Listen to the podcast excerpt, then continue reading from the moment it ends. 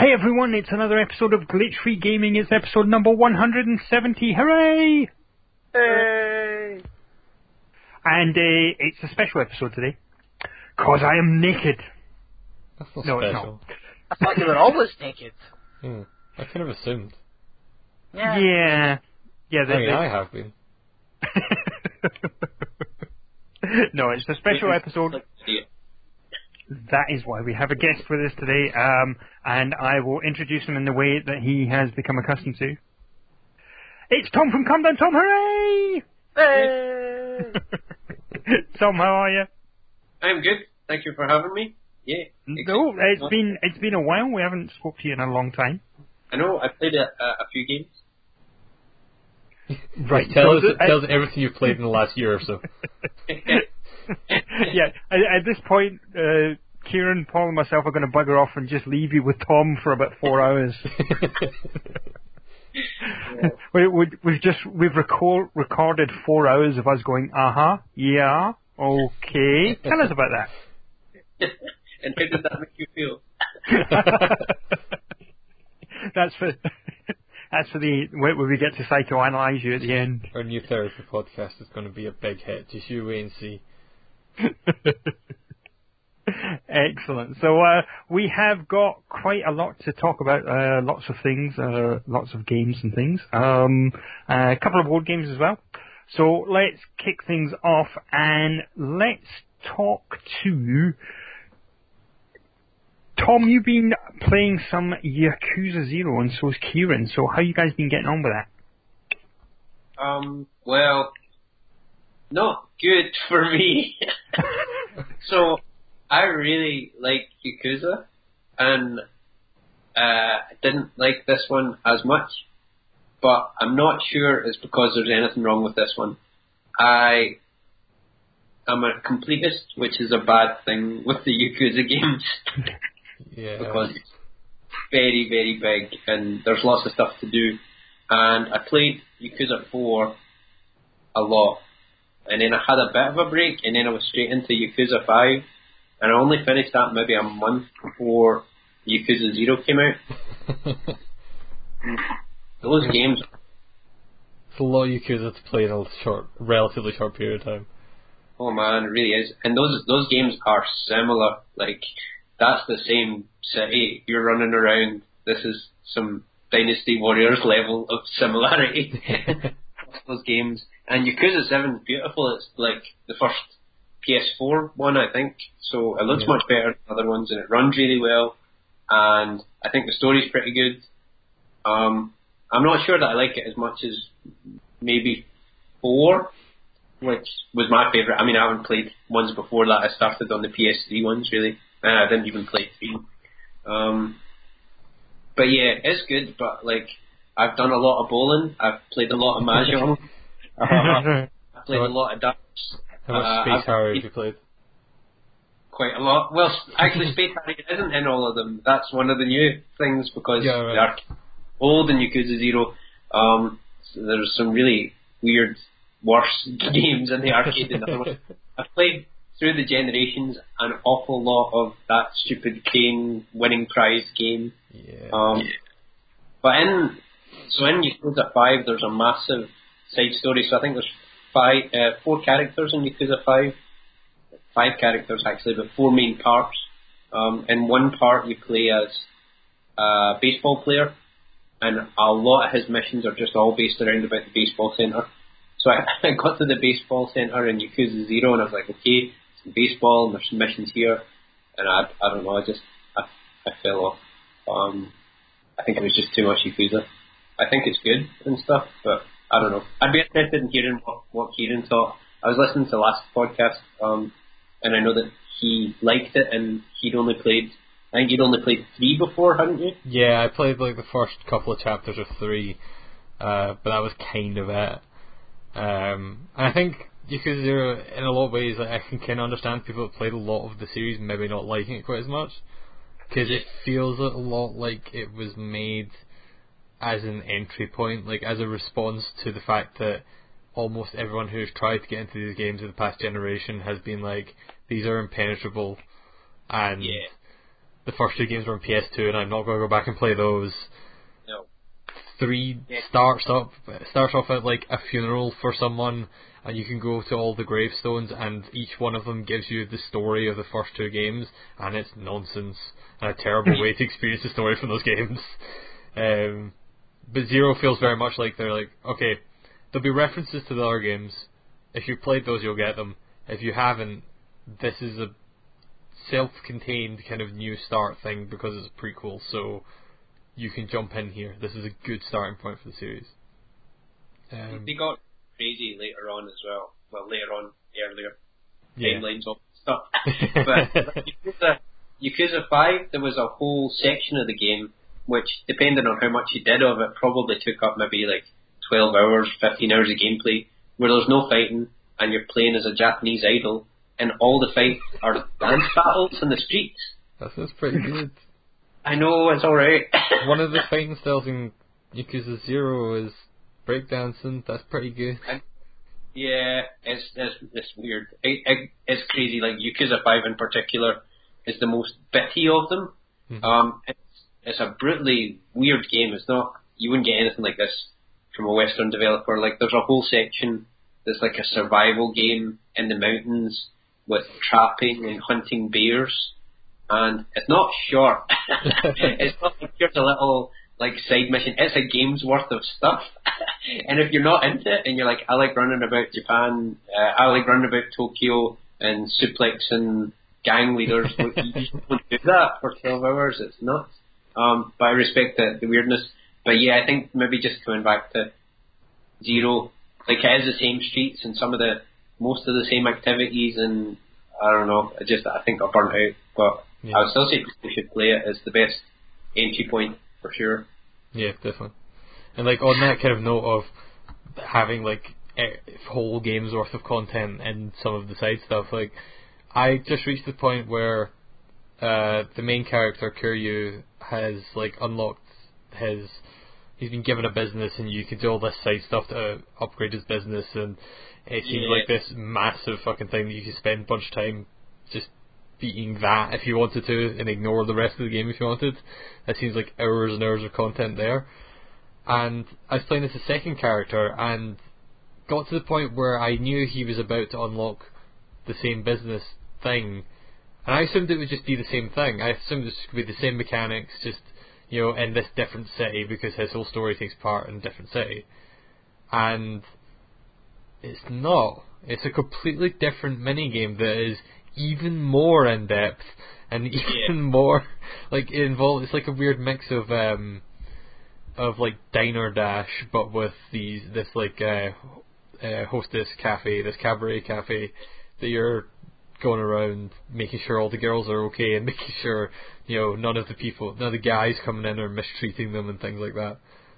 Um, Yeah, it's nuts. I, I got to the property development game for for Kiryu, Mhm. and I think that's exactly the point that I bounced off. Because I was like, this is another thing. I think in the in the fourth game, I think there was a, a management mode.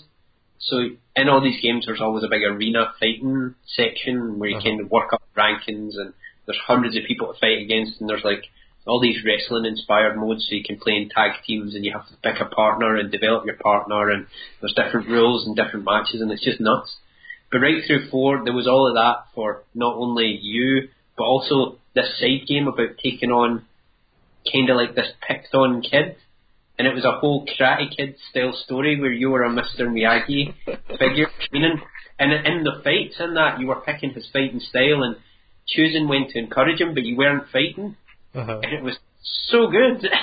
it was my favorite part of the game was this bizarre, like pit fighting management sim. um, and it was just weird, very like funny and strange. But that's the thing with those games. You can play like five hours of play can be different. You know, you can be doing totally different things between those different times in a different city, playing basically a completely different game. Um, but that means that whenever you hit one of those parts that's quite big, if you're not particularly into it or in the mood for that, you're just like, well, Yeah. you don't have more choice. Sometimes you can kind of sidestep stuff, but most of the good stuff in it is the weird distractions off to the side of the story anyway. Yeah, definitely. And I, I think I've not encountered it myself just because I have been doing so much of that side stuff because I've been enjoying it. But I think if you didn't do the side stuff, there's a good chance you just wouldn't get enough money to upgrade like your health and stuff like that and be able to. Because at at its core, Yakuza is technically an RPG. Like you are getting points to well, you're getting money to spend on your character and level up in different ways and get different attacks and stuff like that. um, and I feel like if you weren't doing that side stuff, you might fall behind in the story that way by just not being strong enough, basically, to beat anything unless you were just legitimately really good at the beat 'em up part of it. Um, No, that's true. Even when you get kind of a bit better and you, you work at it, there's very severe difficulty spikes in those Mm. games. You know, you, you decide to do this thing called Fight the Amon family, which you do for doing every side story. is like the, the hardest challenge in the game.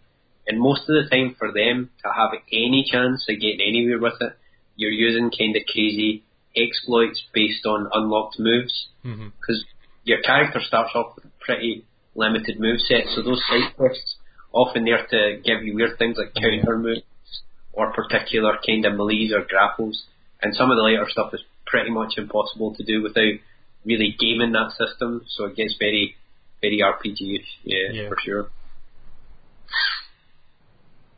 But yeah, I played I played a lot of Yakuza, Yeah. yeah. and then and then didn't. No, it does sound like you can get easily burned out in a game of that size. Yeah, yeah. It's still, yeah, I would still recommend it. I would say if you guys are thinking about a Yakuza game, Zero's the one to jump into. Yeah. Or uh, Kiwami comes out in a few months, and that's So that, yeah, that's the remake of the first game in the same engine as Zero, and apparently has the same fighting and stuff like that as Zero. So yeah. basically, be pretty good. I think they do one one of those games a year as well. They're It seems Yeah. that way. Yeah. Yeah. Um. Paul, Yes, you've been playing Rise of the Tomb Raider. I have, and I've not had that much time with it. I got it in earlier today, so I've had a day off. So I've been playing a bit of it, and I think I've got past the first two locations. Further than me. Um, I am at a stage where you're hiking on a, where you're climbing on a mountain round about a disused Soviet military base. Yep, further than me. Okay, fair enough. I, picked up Rise of the Tomb Raider on sale over Christmas, and I played that intro bit where you're climbing up the kind of icy place. yeah, The yeah. bit in is it Iraq or is it Syria that you're in? The- Syria, The Syria. Oasis. Yep. And then I got to the bit where you're like in the snow next to fire, and then I was like, okay, I'm going to play this another time, and still haven't put it back on yet. Okay, I'm really, really enjoying it. Um, as much as I enjoyed the last Tomb Raider game, they've just really, really revived them in my opinion. Oh yeah, definitely. um, this is so much fun. Apart from the section in Syria, everything I've done so far is snow-capped mountains in Siberia. hmm Um, so currently running around, as I said, on a mountain next to a disused Soviet military base. Um, I haven't really done much of the story in this section. I've been doing the extra tombs. You've been So reading I'm- tombs. I've been reading tombs, as the game suggests. Uh, so I've just done a really fun tomb, which was a uh, one where you changed a lot of water levels to try and get yourself, you know, up to the, the point of the, the, the room you wanted to get to. Very much reminds me of the the tombs in Assassin's Creed, where there's like a central point you're trying to get to, and it's all lit up in gold. Uh-huh. Um, But So I've been doing controls those- better. yeah, controls better. Doesn't control like crap. Um, looks a lot prettier. Yeah, that's fair. Just yeah, no, thoroughly, thoroughly enjoying it. Uh, the the landscape in this one, Syria looks spectacular. Um, the desert section, but even more so. The the snow-capped mountains and all the ice and the views and stuff you can get from some of those locations look so good. Mhm. Game is absolutely stunning, and that's running on PS4. I can only imagine what it looks like running on PC. Yeah. Did you play- play the newer Uncharted games as well, Paul? I did. I actually started with Uncharted 4. Um, Yeah. I'd never played 1 through 3, and then I went back and played Uncharted 1 in the remaster collection. I still got 2 and 3 to play, but um, I'm going to have to get to those at some stage. Yeah. It's just I, I found it hard not to compare Rise of the Tomb Raider with uh, the newer Uncharted's. Uh, like, Yes, I kind of have felt that as well. and I don't think it's like a good comparison for Rise of the Tomb Raider. Like I, I, I liked it. I think when I was playing it, but um, I found maybe the last half of the game a bit of a slog, and I preferred the one before. What was the one before? It was just Tomb Raider. Uh, Tomb just Tomb Raider. Yeah, which I really liked. Um, but I think I don't want to spoil anything because you're playing it, so I won't. Um, but I, I really came down pretty badly on that game for the the closing section, which I thought was just awful. Like it really, it was one of the worst end Yeah. to, to a game that I played that year. And I think Yeah, that, I thought it was all right. Did I? I played it before I played Uncharted Four because I played it on Xbox One. and I thought it was it was all right. Yeah, I think that game, for some reason, for me, I didn't enjoy the the combat or the shooting. And I mean, I think in Tomb Raider, I thought it was all right. It wasn't the draw of the game, but I thought I never got in the way. And during Rise of the Tomb Raider, I just never took that at all. It just always Right. me. And I think the ending is pretty combat heavy. I mean, there's no. Yes. Yeah. It's it's really waves and waves of fighting, um, none of which did anything for me. So by that point, we're just trying to get to the end, and because they're often compared, I don't know if it's fair or not. Just think like Uncharted Four has such a fantastic ending. I've got a huge soft spot for how that series closed, without even really being a fan of the other Uncharted games that much. Mhm. Just can only think whenever I think back to that Rise of the Tomb Raider, Paul, I just think, man, that fucking game. I'm I'm enjoying the story so far in it. Um, I will say I don't think it's as strong as Uncharted 4's story. yeah, that's that's fair. Um, but I'm still enjoying what I've played so far. As far as combat goes, gunplay, uh, again, I'm the same as you on that one. I'm not super keen on it. I'm using melee and the bow, and that's pretty much it.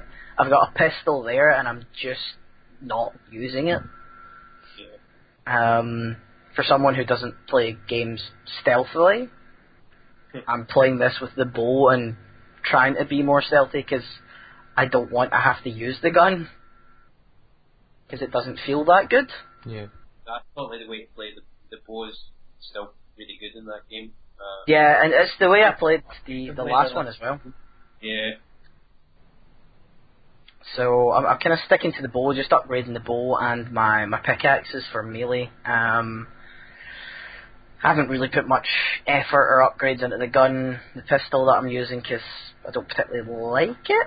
So I, I've, not really touched it. Um, really enjoying all the side questing stuff. Uh, it teaching you where the tomb is. There's some side missiony stuff comes up for some friendly people in it that you know not everyone in every level wants to kill you. Some of them are nice and want to give you missions.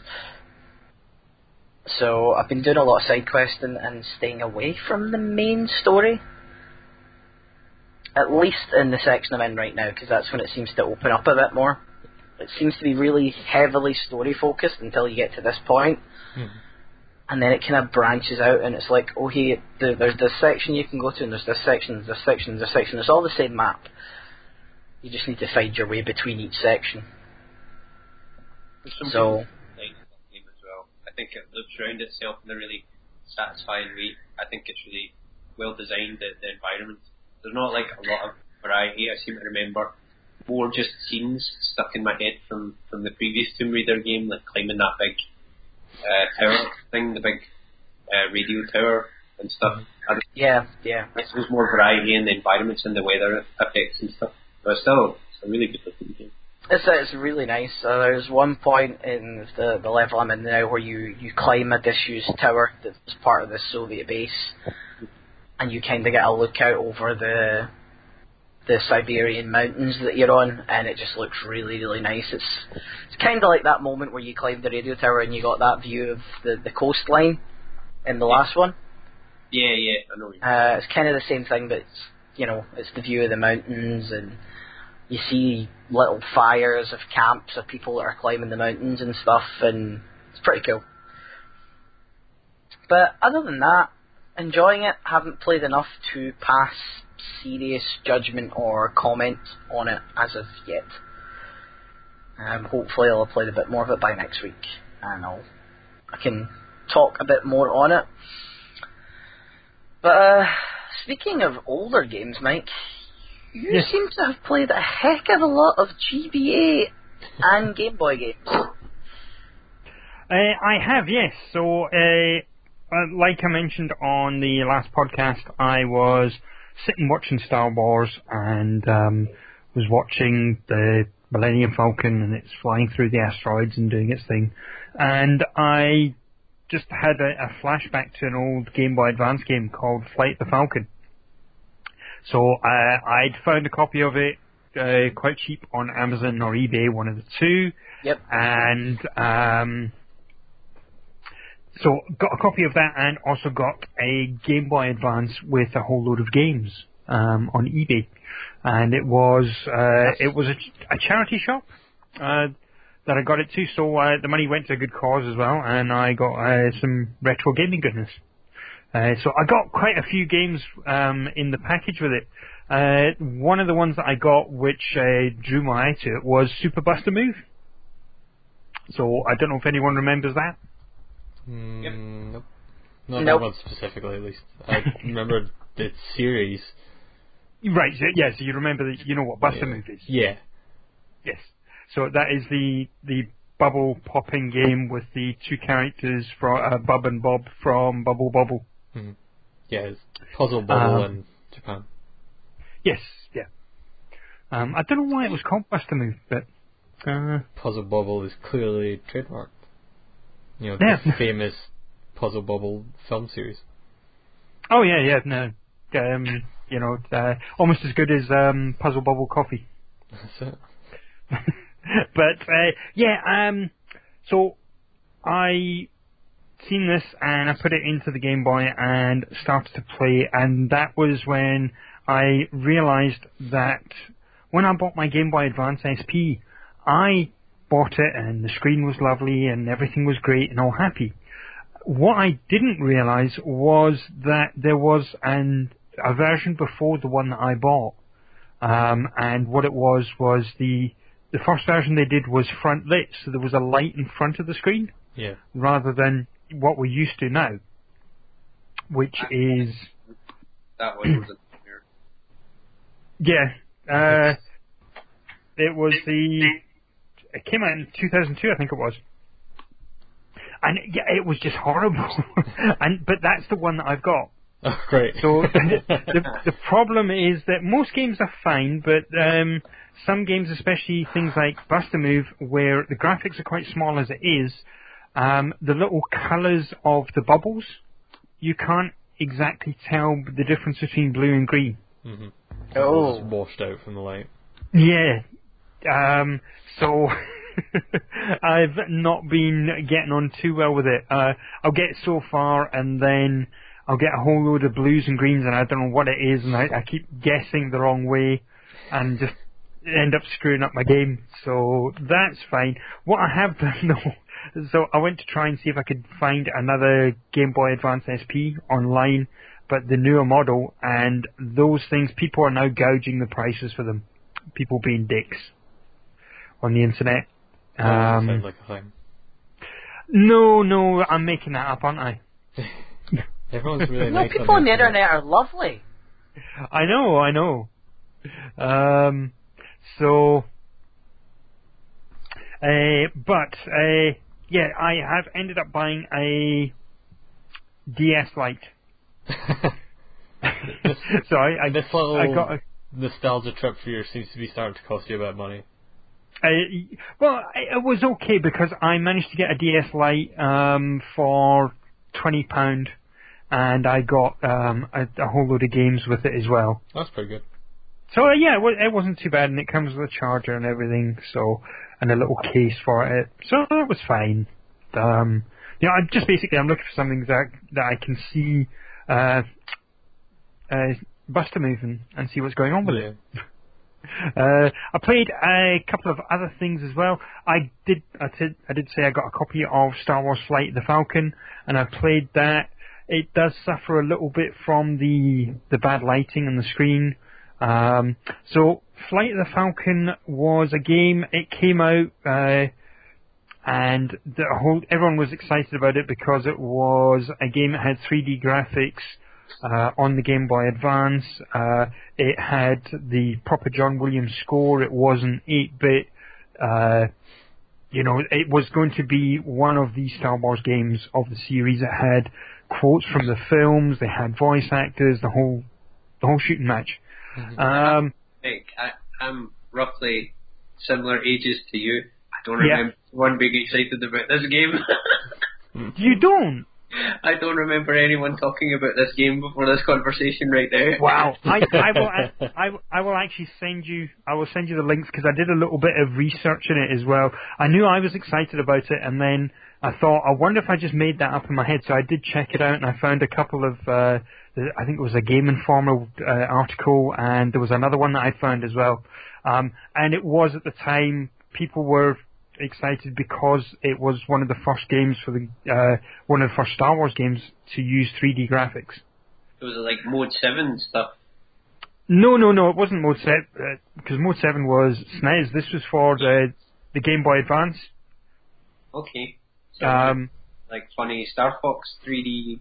yeah, um, but more, you know, it had realistic models and everything, and that's where the excitement stopped, and maybe this is why you didn't see much about it, Tom, because when it was announced there was buzz about it, and then they released a working demo, Oh, and it was, yeah. I never seen the working demo.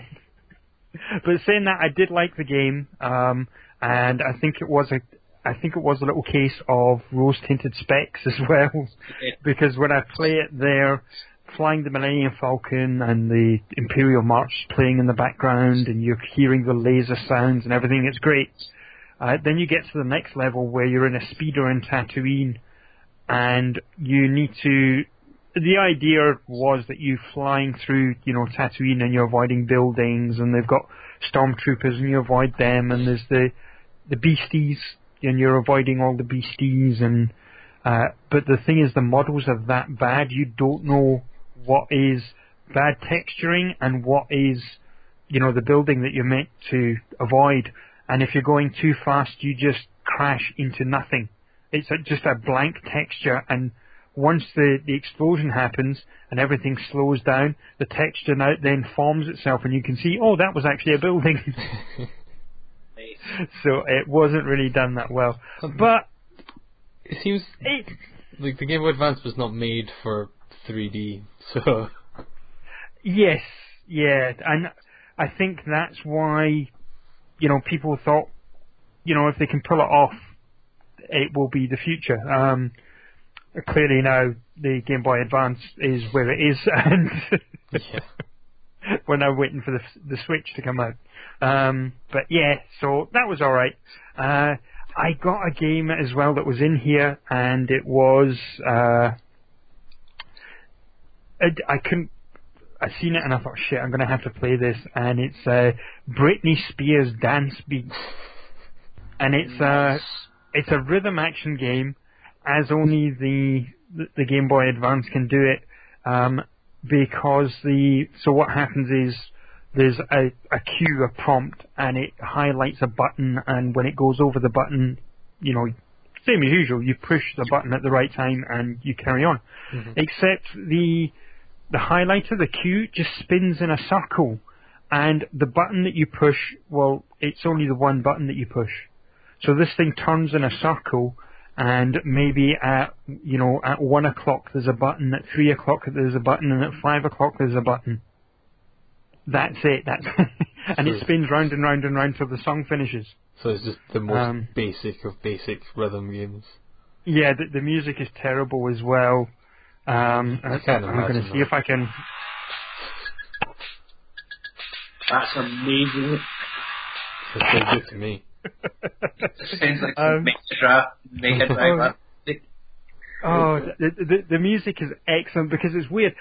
So, um, you know, th- they'll play the, the "Baby One More Time" or whatever it is, and the music will play. And remember how music in well, not music because it was Britney Spears, but she would do this eh, eh, eh, eh that kind of singing thing that like she was strangling a cat or getting strangled by a cat. I'm still not too sure which one. Sure. And so they've got that. You can hear the music, and then and and then when it comes time to you know the melody, her singing, they've taken that away and they've replaced it with a really bad keyboard.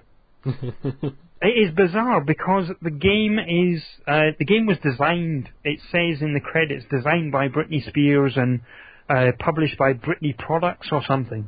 You know, so it is an official Britney Spears game.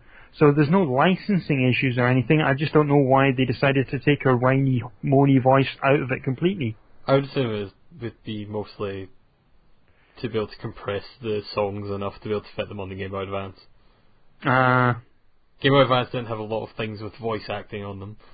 Um, well, I played a there was a a pop idol game, and it had singing in it, and it was it was full songs as well. I remember that.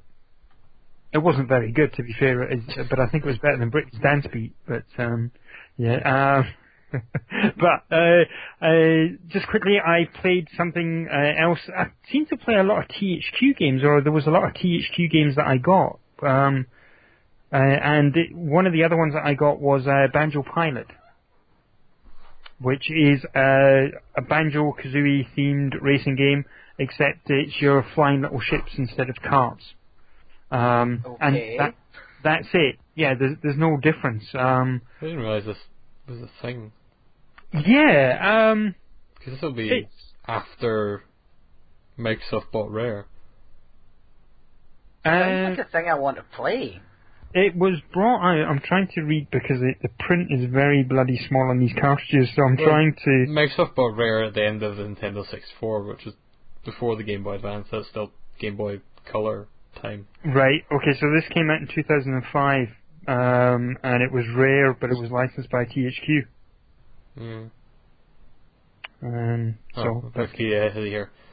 The, the game was originally planned to be entitled Diddy Kong Pilot and be a sequel to Diddy Kong Racing for Nintendo 64, but due to Rare being bought out by Microsoft Studios, the characters were changed from those of the Nintendo-based Donkey Kong series to those of the Rare-based Banjo-Kazooie series.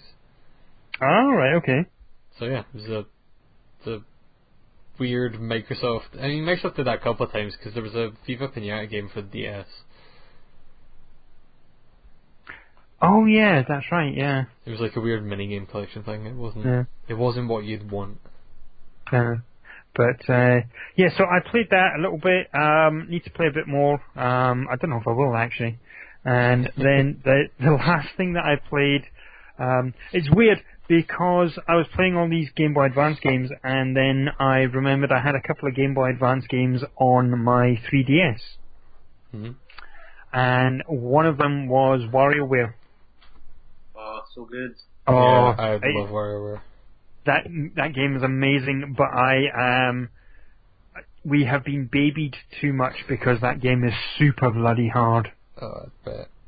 I I am stuck at the the second time you meet the the the disco guy with the afro, and uh, he I'm stuck at his set of mini games, and I've got to the final level three times with him, and what he what you have to do with him is it's a modified version of Punch Out that you're playing, and yeah, I am I just get hammered every single time, but I can't stop playing it because to play the whole thing and get to the the boss fight takes you what forty seconds.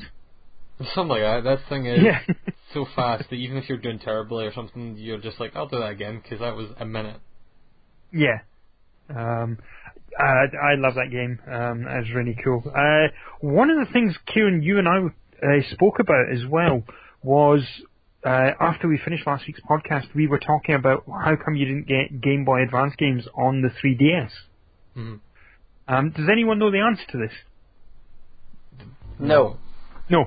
uh, I actually found out the reason why. Um, so you can get Game Boy Advance games on the Virtual Console for the Wii U, but you can't get them on the 3DS. And the reason for this is that the 3DS, its structure and its chipset, can't handle the the GBA games. It was never made with that in mind. So the game, the Game Boy Advance games that are on the 3DS, there is five or six of them, and they were given away as part of the 3DS Ambassador program. Uh-huh. So that that was the poor saps like me that bought the the version one of the 3DS uh, only for I think it was like five weeks later for it to get a massive price drop, and how they placate how they placated us was to give us a whole load of old uh, Game Boy Advance, uh, SNES, and ne- um, NES games. But the the GBA games that were included, um, one of them was uh, Fire Emblem: The Sacred Stones. There was uh, F Zero. There was Metroid Fusion. uh, a It's Metro the main Fusion. one that I'm annoyed about. and uh, of course WarioWare. Um, and I think there was a Mario Kart one as well. But those are not emulated; they're duplicated. okay. Yeah.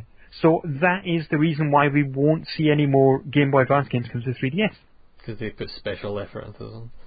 Hopefully they'll be Yeah. on the Wii U. Uh, not the Wii U, the Switch. Uh, given they're already on the Wii U. Like, I presume that virtual console Yeah. could hopefully just go over, in which case they'll have portable system that will have Yeah. a virtual console with NES games, SNES games, Game Boy Yeah. Advance games, DS games, that kind of stuff on it. Yeah, Yeah, you it'll can be- imagine them having emulation on the Switch. Yeah, but Yeah. it'd be interesting. I'm interested to see what they do. Whether you know, if you've bought those games on the Wii U, if they're going to carry over Oh, to no. the Switch. Of course not. No, It's Nintendo. yeah, they, they've never done it before, so why would they No. do it now? They Yeah, gave- Nintendo they gave needs a- the money just to stay afloat. They gave a really big discount with the Wii to Wii U Switch. Um, so everything went down to. Again, there's still the pricing tiers they have for each type of console. So NES games went down to like 30p or something like that if you bought it in the previous one. Uh, Uh-huh. Nintendo 64 games went down to like a pound. So you get them really cheap, but you are still paying money, unfortunately. cool. Yeah. Yeah. So, um, on that interesting note, uh, Tom, you have played some Battlefield One. Yes. Well, I've How- probably I've probably finished playing Battlefield One now. Um, but I did. I, I liked it a lot. I I got the platinum and I thought that was a good thing. Oh wow, okay. Um, but I got into it after having not really liked it. I suppose it was just for anyone thinking of going back and playing that. I'm sure it's cheaper now. Um, but yeah, I played that quite a lot over over probably Christmas holidays. That was the main thing I played. And I didn't like it that much at first. Um, it took a lot of adjusting to. So I'm a big Battlefield fan anyway. I even like Right. that Star Wars game, that funny Star Wars Battlefront that came out as well. Um, was quite good fun, but quite light. I felt in comparison to Battlefield One, that felt like a big, proper, complete package. There was a Yes. Yeah. single player campaign and stuff in it as well. Um, so yeah, so I got right into that over Christmas, and I think, like most of those games, I didn't really enjoy it until I learned the maps a little bit and got used to the very distinctive guns. You know, it's like World War Two guns, so you're not talking like super futuristic advanced weapon targeting sights and stuff like that. Um, and as much as any of the Battlefield games, really, it was one of those games where you can spawn and just instantly die. Yeah. Because some guy at the other end of the map had fired some grenade artillery thing blindly, and you just happened to spawn exactly where it landed. Yeah. That Yeah. sounds like Battlefield. Um, yeah. Yeah. See, I didn't. I played one one match online, didn't like it, and went back to the single player, and so the 99% of my experience with Battlefield uh, Battlefield One was the the story mode, which I liked. It was alright, yeah. I liked the variety to it, so I liked the whole globetrotting thing. And if you got fed up with one bit, well, it was almost like six wee mini games Yeah. together. Um, I like that one in the desert, the kind of Lawrence Arabia one where you were playing Uh-huh. the, the the women Arab. Um, that was really fun because there was lots of kind of open kind of areas. So there was like you had to destroy four. I can't remember what it was. Maybe four anti-aircraft guns, but were kind of each one was in a little settlement by itself, all located. Uh, for the Lawrence Arabia ones, it was actually you had to take out four commanders and take their pigeons to send the message to the train. I don't remember. Yeah. I've, ju- I've just finished playing it. yeah. Just playing it like the start of this week. it's quite stealthy that bit as well, isn't it? So it's not like it's not pure like Hitman or anything like that, but it does incentivize you to sneak around and take out as many of those guys as you can without being found. A bit like I don't know, a bit like Far Cry 3, I suppose. Yes. You know, I'll- whenever I'll that be comes off, it's all fun. But That was probably the actually the only one I actually enjoyed of those single player campaign routes.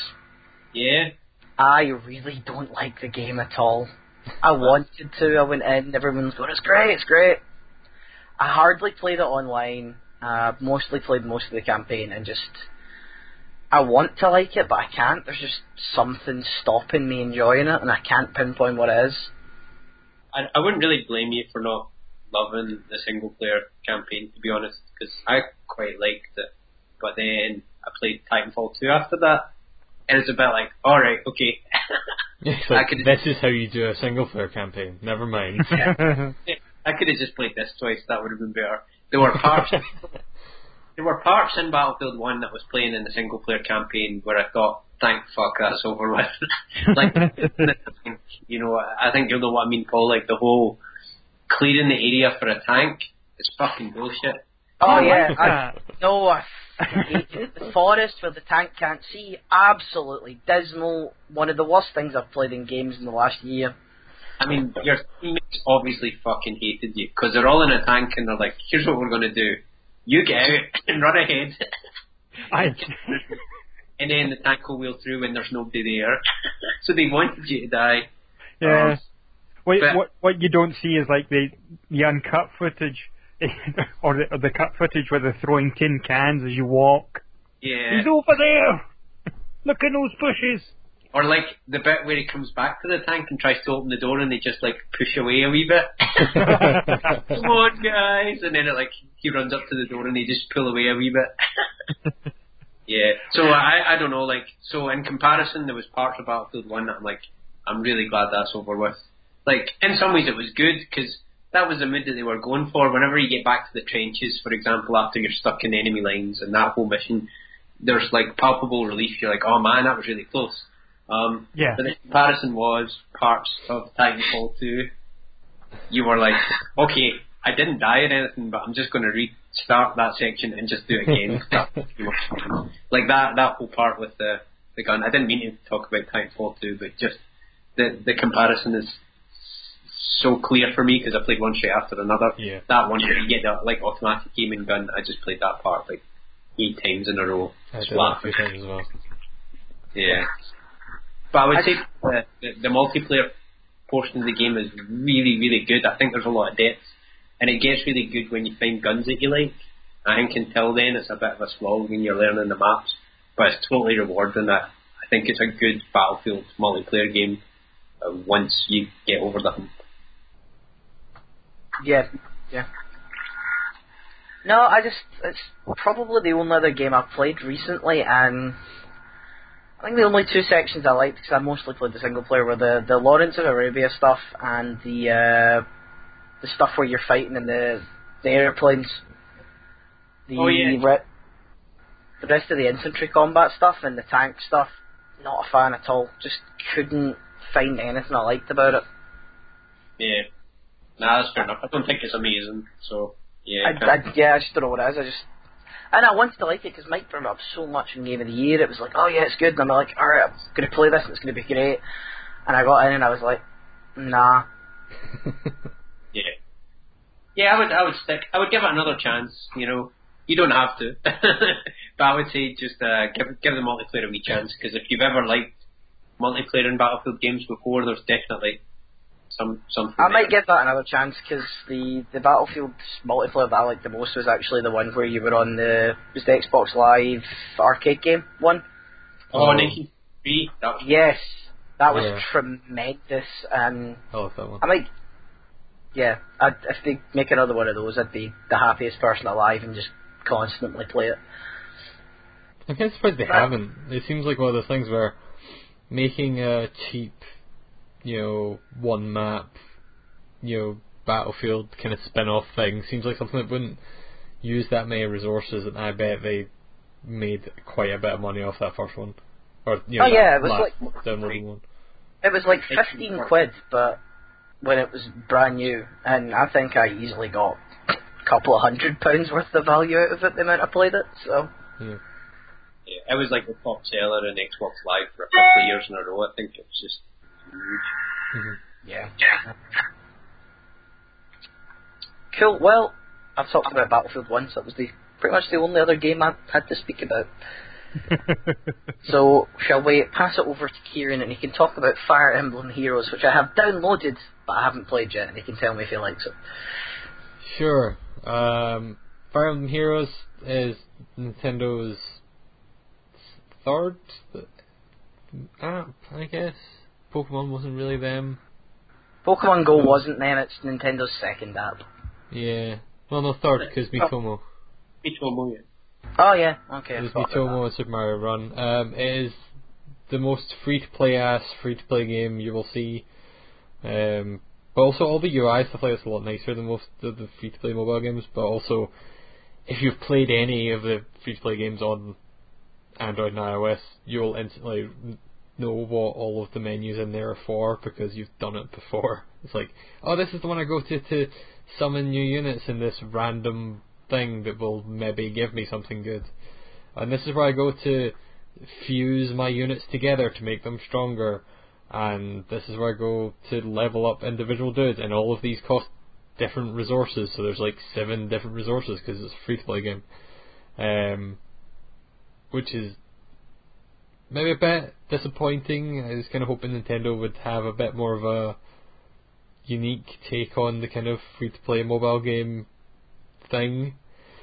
Um, but on the other hand, it is a very good one of these kind of games. Like it, it takes out like the thing that makes all the free to play games different is always, you know, the actual what you are doing bit, and that's usually the bit that I've fallen off these games at. Like I played quite a bit of that uh, Kingdom Hearts on Unchained last year, and the main reason I fell off that one was just because the bulk of the gameplay in that is kind of just tapping on enemies over and over till they die. Like, there's not much strategy or anything to it.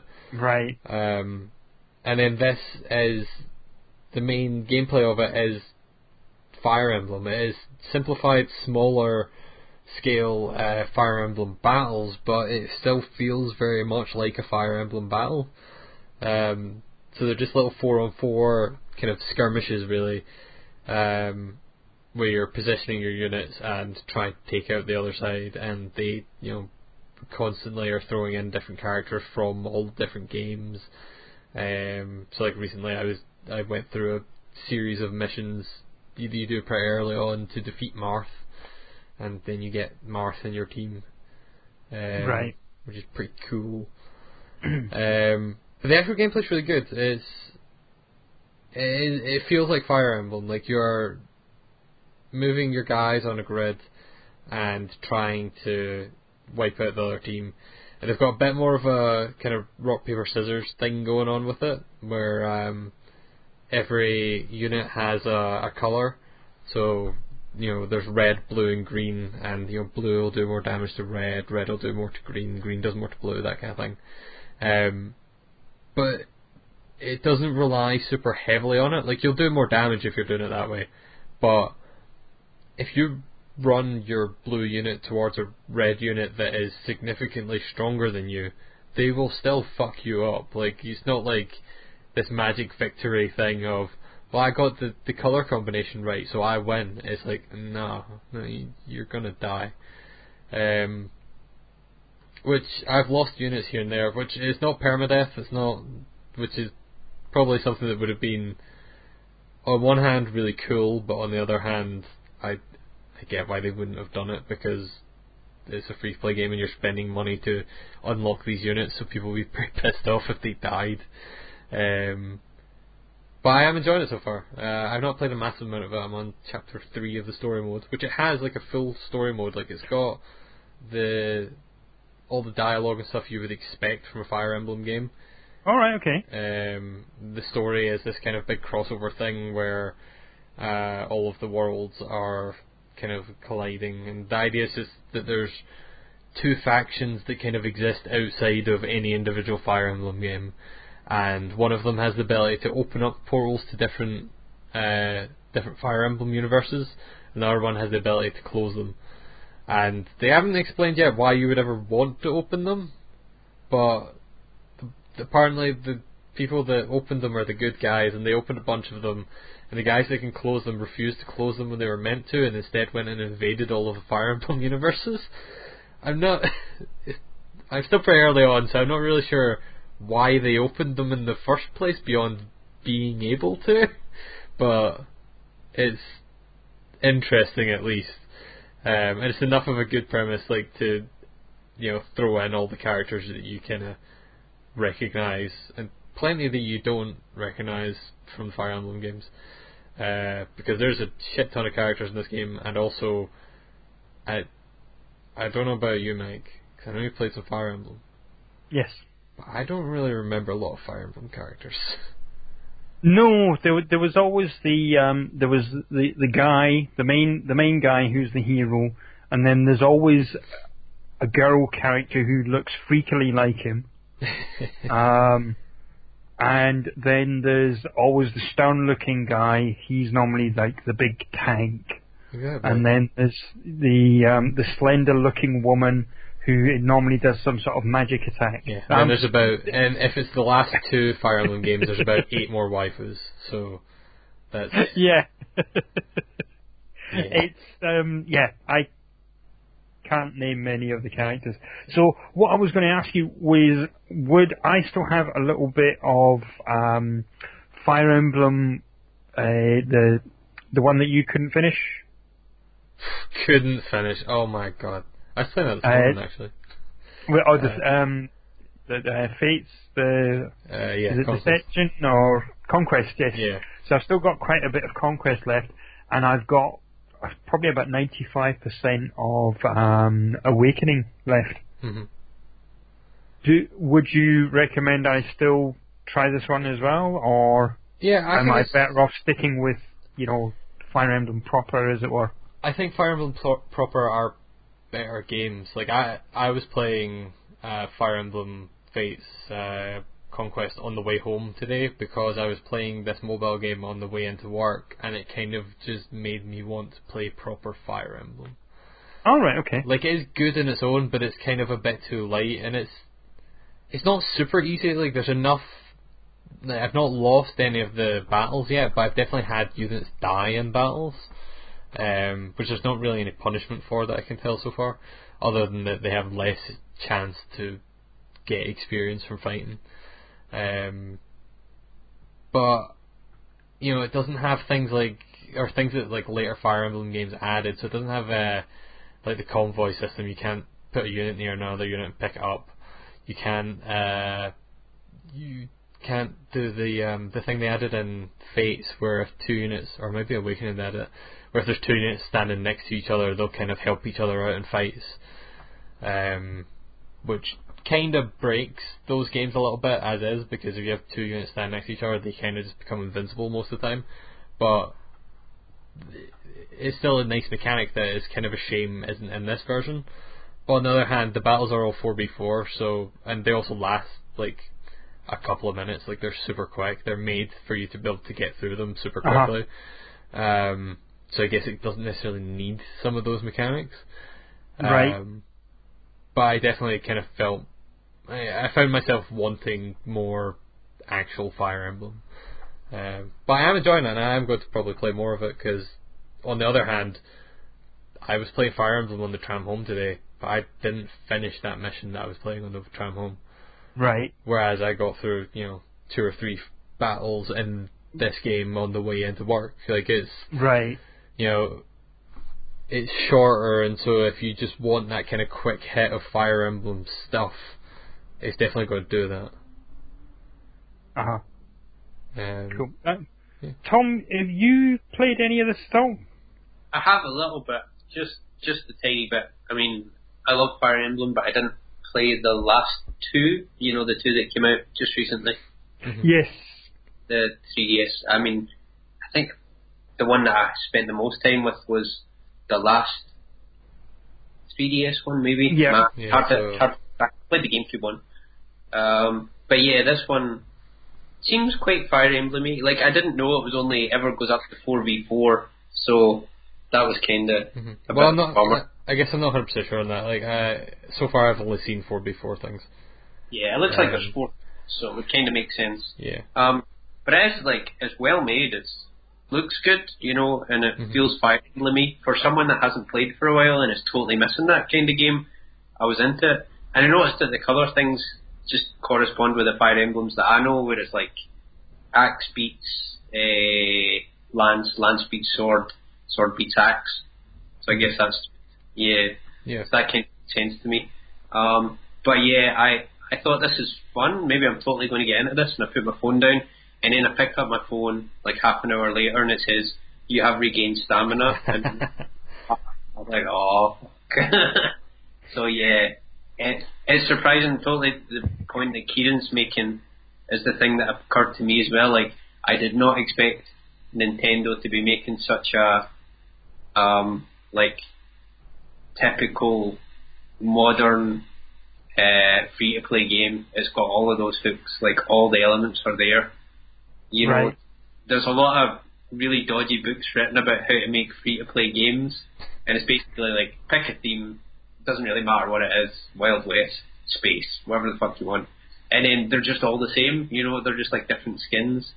Uh-huh. Uh, I don't think this game is like that, but it is just got all those little mechanisms to hook people, and it's just really sad for me. Like, I, that, maybe it'll still be worth playing, but just that Yeah. stuff leaves a bad taste for me. I mean, some people will be fine with it, but I'm just, man, as soon as I see that stamina thing, like, not the way I want to pay for games.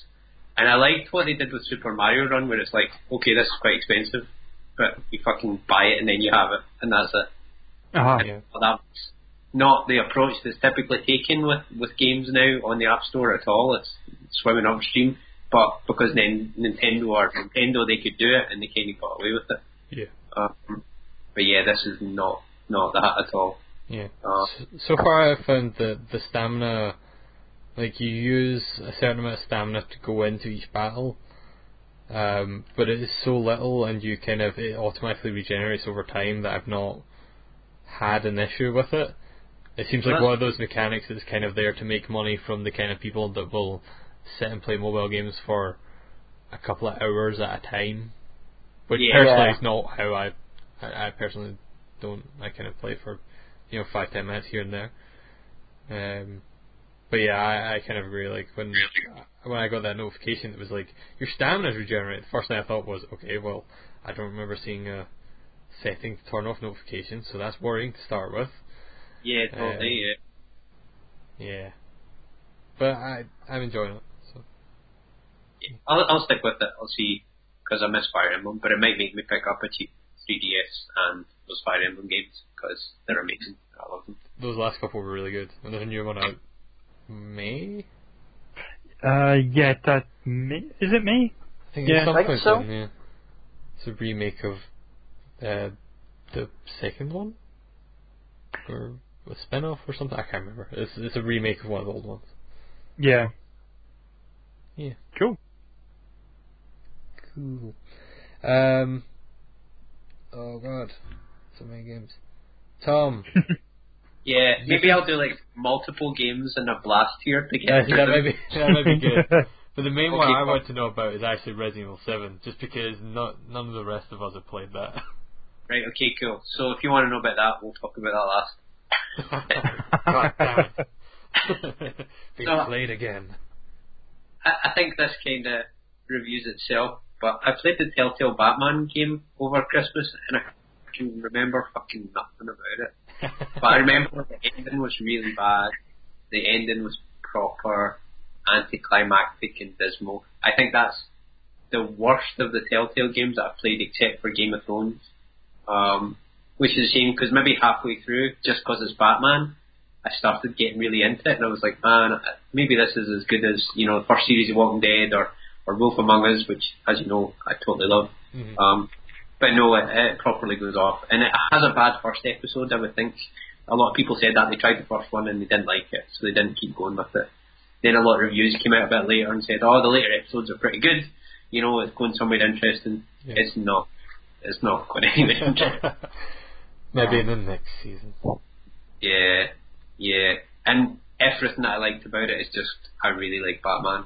I realised that afterwards. I was trying to think back at any clever things that they did with the cast or ways that they threw off your expectations or, or clever kind of reinterpretations of characters that we know. And I thought every way that they did every character from Alfred to Bruce Wayne to Batman to the Joker, I was like, I don't really like that version of that. like stuff. So yeah, I wouldn't say you guys should should run out and play that. And in, in a similar way, I was going to mention Final Fantasy 15, but there's really not much to say. I know you guys have probably talked about it before a Mhm. bit. Yeah, I Um, think I think I'm still the only one that's played it here. Yeah, yeah, you Um, think you are. Yeah, but I- I've, I've I- also need to play Yeah, I it. haven't played any more since you know when we the one of the first times we spoke about it. Yeah, 'cause you'd only played like past the kind of little intro bit. Yeah, I played past that. I got to the the first garage, and then I got stuck because I ended up playing a a bloody board game, uh, not board game, uh, arcade cabinet for like 45 minutes. I know that game. You that man, that arcade game that you play. You think this is interesting, and then you realise that like it's really easy, and you can play it for maybe I played it for about half an hour, and eventually I thought I can't remember if it was correct or not, but I thought I got a trophy for finishing playing a game, so I didn't want to quit out. So I just kept pressing the X button, and I went and made myself dinner, and I like cooked some noodles and put on coffee. I went back and like this sounds like a joke, but no, I was still I was still alive in the game. I was like, fuck this. Um, yeah.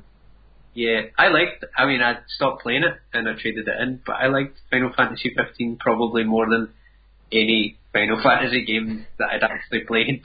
Um, but I still fell off it uh, quite hard. But I would be interested in like whether Mike's going to go back and play it more, or whether Kieran's going to finish it. Because I know they're still adding stuff. I mean, there was a cool news story out today just saying like how much Square are supporting it. So they're saying they're treating it as a live game. They're just adding new cutscenes and new gameplay modes and rewriting parts of the story. Just they said Yep. they're going to do that forever, which is cool. Yeah. You know. But I, I keep reading about these things and I go, right, okay, I'm going to start again because I, you know, I don't mind wiping out what I've done and starting again because I didn't put mu too much time in it.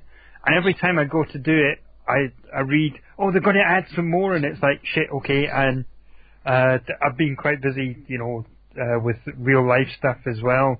So it's been easy enough for me to say, right, okay, I'll wait. I'll give it another week or so. But I think if I wait for that, I'm probably going to be waiting for years. Yeah. And, Yeah. you know, yes, I think I, I just need to take the plunge and get into it and stop playing board games and, Yeah, for me and it actually was put some um, time into it. for me it was Yakuza Zero and Gravity Rush came out, and I was like, well, I don't need to be playing three giant open world games simultaneously. I'll settle for these two for now. I'll get back to Final Fantasy at some point. That's fair. Oh well, I'll tell you guys about Resi then, um, Resident Evil 7, which uh, I've been playing, and I was trying to finish it before I came on the podcast, um, Yep. but I can't because it's longer than I thought. Um, but that's a great game. I mean, it's weird, but I really like it. Uh, so a lot of the stuff about it before it came out was talking about how it was uh, a big game for for PlayStation VR, like probably one of the biggest mainstream releases that's a, a VR capable game as well. So it was interesting from that point of view. But I'm not playing it with VR. I'm just playing it um, on my telly. Uh, and I would totally try it with the VR thing if I had one or could afford to get one. Um, Or but I'm not. stock anywhere. Well, yeah, I suppose there's that. I mean, I'm not like the biggest VR fan generally. Um, I don't know how I'd fare with wearing a headset for long periods of time. I get pretty pissed off if I have to wear headphones for too long. and I think this game in particular is pretty hard. I mean, I've made it hard for myself as well because I'm trying to do all these stupid uh, trophies that make it more difficult. But I think I would get pretty fucked off with it if I was wearing a headset. I don't think that it would necessarily make it easier. All these guys jumping out at you, and you know it's pretty gross as well. There's a lot of scenes of people kind of holding maggie food up to your face and stuff. Ah. Uh, but yeah, it's really good. I mean, I was trying to tell Mike about it because I think it most sits in his wheelhouse, even though it's an FPS and that's not really your. Yeah. Um, but I know you fucking love horror. Uh, Yes. And this is a, a love letter to horror movies. I mean, the opening's pretty straightforward. You turn up at a big, gross house. It's not so much like a fancy mansion. It's like a rundown, swampy, kind of dilapidated house, and yeah, and you're kind of going through some some undergrowth and some dirty paths to get to. And the setups, you're trying to find your girlfriend in your videos, typical sort of start. And the, the very opening moments when you're going up to the spooky house, you're like, man, Resident Evil's really went down a, a Silent Hill route here, and it's going to be all psychological. It's not at all. On its slightest, like there's no moment where the horrible things that are happening to you might be a figment of your imagine- imagination or warped reality. It's just look how fucking disgusting and gross this is. We that's it. But yeah, so pretty soon stuff gets bad for your your character. He's like this total blank slate. You don't know anything about him. I think he's called Ethan. And yeah, you're not like a Navy SEAL or a ninja or in the Animus or anything. You're just some guy. And uh, straight off, like the opening scenes, you just get fucked off, and it's real sort of Evil Dead horror. So there's a lot of women that kind of look like deadites up in your face with knives stabbing you, and chainsaws and limbs hacked off, and just gross stuff and gore, and it's awesome. it's so good. The, the start part of the game has quite a lot of being stalked around the house, and I think at first it feels a bit like amnesia or something, where you think, oh, this guy's going to jump out and I need to hide in cupboards, and it's not really that much like that. And maybe you play the opening sections thinking that it's like that, but actually the bad guys are mostly pretty easy to move around or avoid. They just kind of keep you moving through the game as this kind of constant threat. Um, but yeah, it's, it's really satisfying. I think they got a lot of things right. The puzzles are never difficult, but there's that kind of slowly unlocking these different areas and the areas becoming bigger and bigger as you open up different routes through them. That's really good. I think the level design's good. There's like these just really punchy weapons. So whenever you get the shotgun and shoot something at first, it's just incredibly visceral and satisfying. Um, and you go so long without having anything to fight back that whenever you get something to, to shoot people with, it feels really good. Um, but yeah, I wouldn't say it's like a kind of twitchy, skill-based FPS at all either. It's really plodding and slow, in the same way as the first Resident Evil. Like whenever something was coming towards you, really what you had to do is keep calm and pick your shots and just hope that you could take it down before it got to you. And this is like that. You know, if you walk backwards, you're so slow. You're not rocket jumping or you know right. to the side or anything like that. It's real sort of slow, deliberate movement, and it's all about like, what should I take with me from the chest? You know, can I go without this key, or am I going to need it later? Should I fill up with like the ammo uh, for just now in case I come up against these bad guys? You know, it's like, yeah, it's it, it's really interesting, and there's lots of nods to, to horror stuff all through it. Um, and I think the game changes quite a lot as it goes on, and I'm not entirely convinced that the back half of the game is great either. I would say maybe the first two thirds are really strong. By the time that it gets to the end, the last section kind of almost feels like DLC because it's in a totally different location and it's not as well designed and it's a bit more like it's a bit more of a slog to be honest. Um, but yeah, it's a weird game. considering six, I don't think there's been any two entries in series that would be more different than than um, Resident Evil five, uh, Resident Evil six and Resident Evil seven. It's just weird. Um, but yeah, I don't know. Did any of you guys think about picking it up? Uh, I the the whole thing with the, the the first person stuff and the little bit that I have seen of it was, you know, by this time I've been let down by Resident Evil so many times. Um, and I seen this and I thought, right, it's going the route of Amnesia, Outlast, you know, the, the this first person thing. Carry on, and that's where I left it. Mm-hmm. Yeah. Those comparisons are unfair. You know, there's like a lot Right. of last in there. There's a bit of amnesia in there, but although those games like Amnesia and Outlast would have a lot of like, oh, guy popping out of nowhere and being right up in your face and you're fucked. This is a bit more. Whenever stuff goes wrong, you can always recover. I think at first it feels more like those games because it's frightening and you're like, oh, I don't know what to do, and you feel like you, you're really screwed. And a lot of time early on, before you get more items and stuff, you are. But as you go later, it's more like planning your routes around those things, and it's a lot more like being in a kind of like a almost like a fairground ride. Of what weird fucked up thing are they going to show me next? Um, Uh-huh. It's not too cruel. Like whenever you die, you're not sent back miles either. Uh, I have had to check a guide a couple of times with some kind of obscure lack of direction as to where to go next, but sometimes it's just been me. Sometimes it's just me being a bit stupid.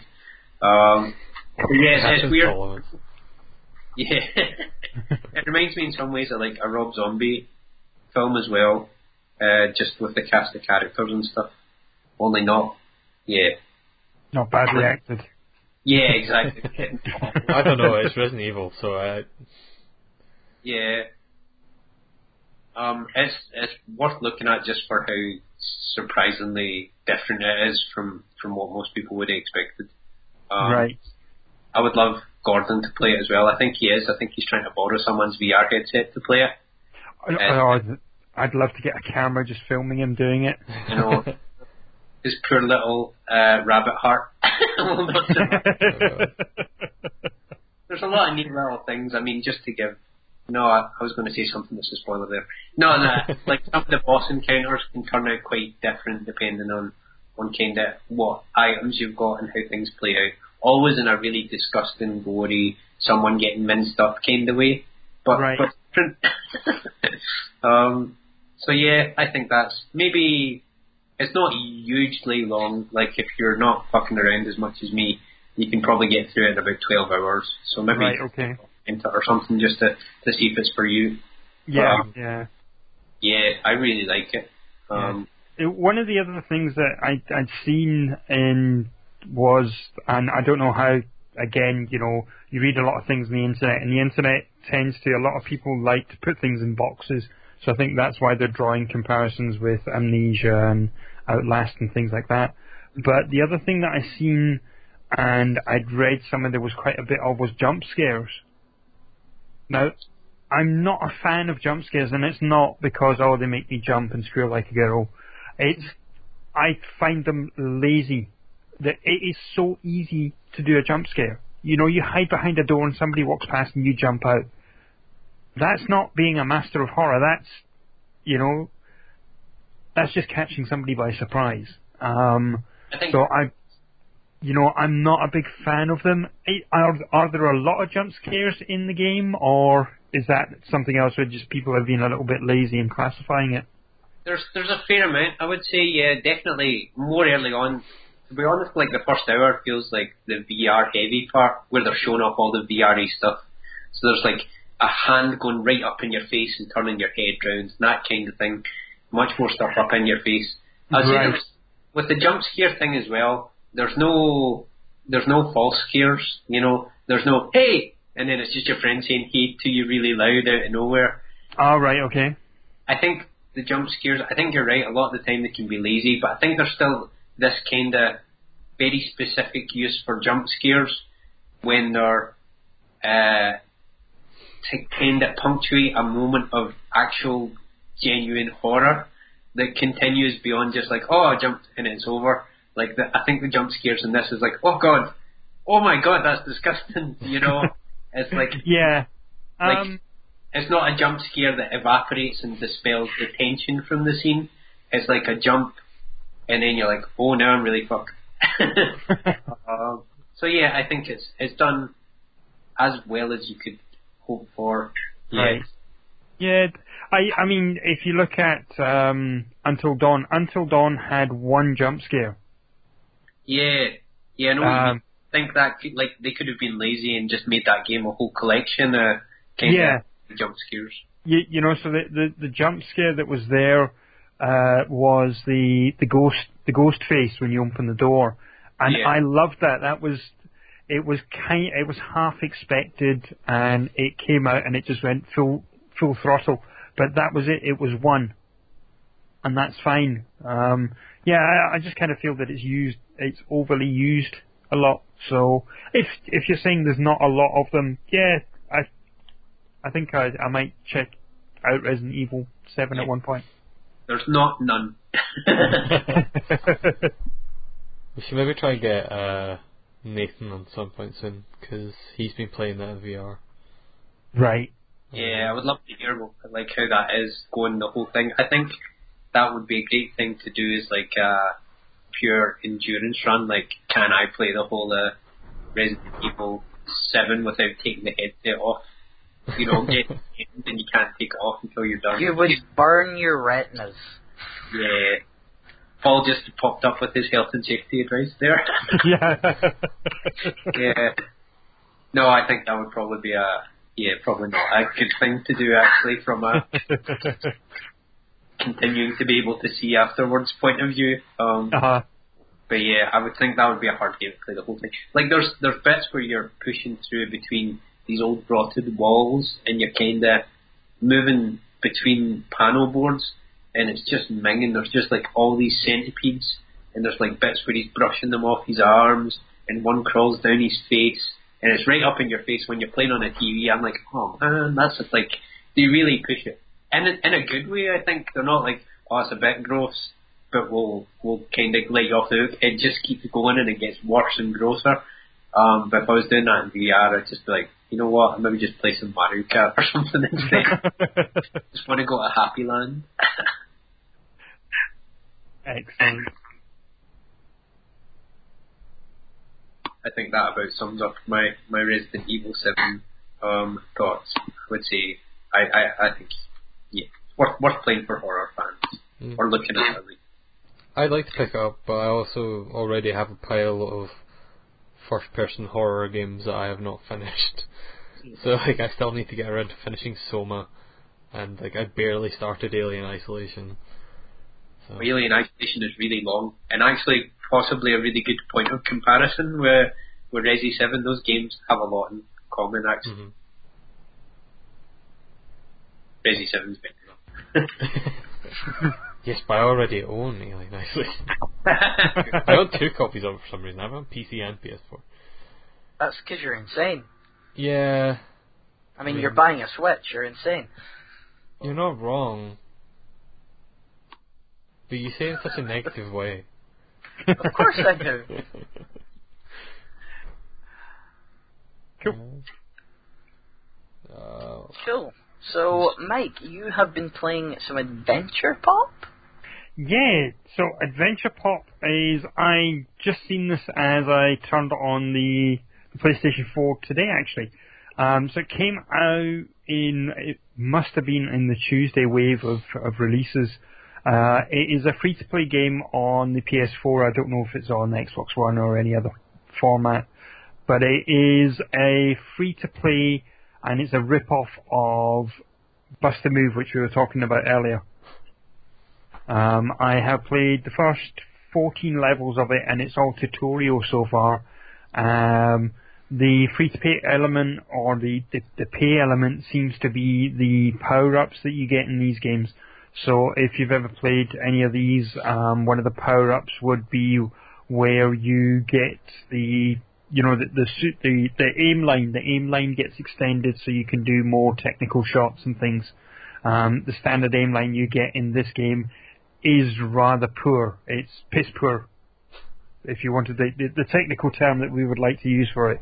Um, Piss it- yeah, uh, it's not very good at all, and but the the upgraded version is oh you can pull off amazing shots with it. It's great, um, and you need gems uh, to buy, you know, a a bundle of three uses of this this super aim shot. Um, and to buy enough gems with real real world cash, I think is about it's either 89 pence or a pound 50 so it's you know that that usual kind of um, pricing level that you pay for these types of games. Um, it's okay but there, there's no real meat to the game. And I don't know if that means that I need to play through another 13 or 13 levels to get to you know some sort of uh, proper adventure in the game because it, it seems just as uh, you, you'll get uh, quite far into the, the level and you know start clearing bubbles and enjoying yourself, and then the level's finished. And then there's two two minutes of loading. The load times are horrible on it. Two minutes of loading, and then there's this weird story that doesn't say anything. There's these two characters talking to each other, and the one's like, "What are you doing here?" And the other one's saying, "I'm not going to tell you." Huh? Oh, come on, tell us. No, I can't tell you. Oh no, look, there's the bad guys. Oh, we better deal with them. We'll finish this discussion later. And then you do the next level, and that's fine. Two minute loading screen. Then the two characters show up, and the one says, "What were we talking about?" Oh, I wasn't going to tell you anything. Oh, come on, yeah, please, you need to tell us. Oh shit, the the the pirates are here again. Oh no, right, we'll finish the discussion this time, I promise. And there's been 13 levels of this. Nice. The levels of the characters being like, maybe we'll, maybe we should story, guys. No, Yeah. never mind. Um, and maybe we should story. No, the the guy that wrote the story is stoned off his tits. Um, but yeah, it's it's very strange. Um, game the gameplay itself is okay, uh, but there is. I don't know if I'm going to play much more of it. I'll wait till I get my DS Lite and I'll just play Super Bust-A-Move. That's fair. Um, yeah, so uh, check it out if you fancy. Uh, if it's a two gig download, so if you're got decent, you know, enough internet, download That's it. fairly beefy. Uh, For you. It, it yeah, took- for me. For normal people, that's like nothing. yeah, I think it took me six minutes to download, and that I was also I was updating my PC at the time, and uh, you know, PSN downloading new. You know, slowing down. a bit. Yeah, yeah. So it took me six minutes, and I was downloading new antivirus uh, definitions and stuff like that, and doing all of that stuff. So, um, yeah. So if you've got six minutes to spare in download time, download it. See what you think. Or six days if you're Paul. Yeah.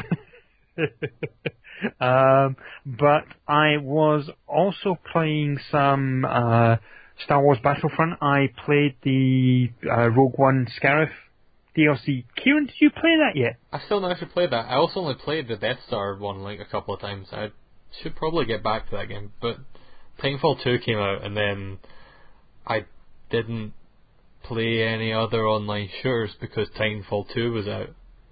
I got given the I got given the copy of uh, Titanfall 2, um, the review copy that we had from the site, because I was visiting Ben uh, last night and we were going through some stuff, and it's you know doing that thing that we do. It's I've got this review copy of this, and okay, I'll give you this, and you give me that, and uh, so I've got a copy of Titanfall 2 to check out. Uh, the Rogue the Rogue One Scarif maps. Uh, so it's uh, you know the, the planet of Scarif, and so it's locations that you've seen in the film. It's cool. You've got Walker Assault uh, being one of the uh, games that you can play. You can play a Space Battle, so that happens in you know just above the planet, and they've- they've still got that little weird airlock thing from the film. I still haven't actually seen Rogue One. Have you not? I've not. Oh, okay. Um, you could play the game, and it's not really going to give you. It's not going to spoil anything. I mean, Um, whether it is a prequel, I I I know the story is. Yes, yes, yes. you, you you know how you know how this one ends. Yeah. It's They're Yeah. going they're going to get Death Star plans to Princess Leia yeah because that's um, how the movie starts. um, but the, the the main game mode is it's a bit like what they did with the Death Star uh, DLC.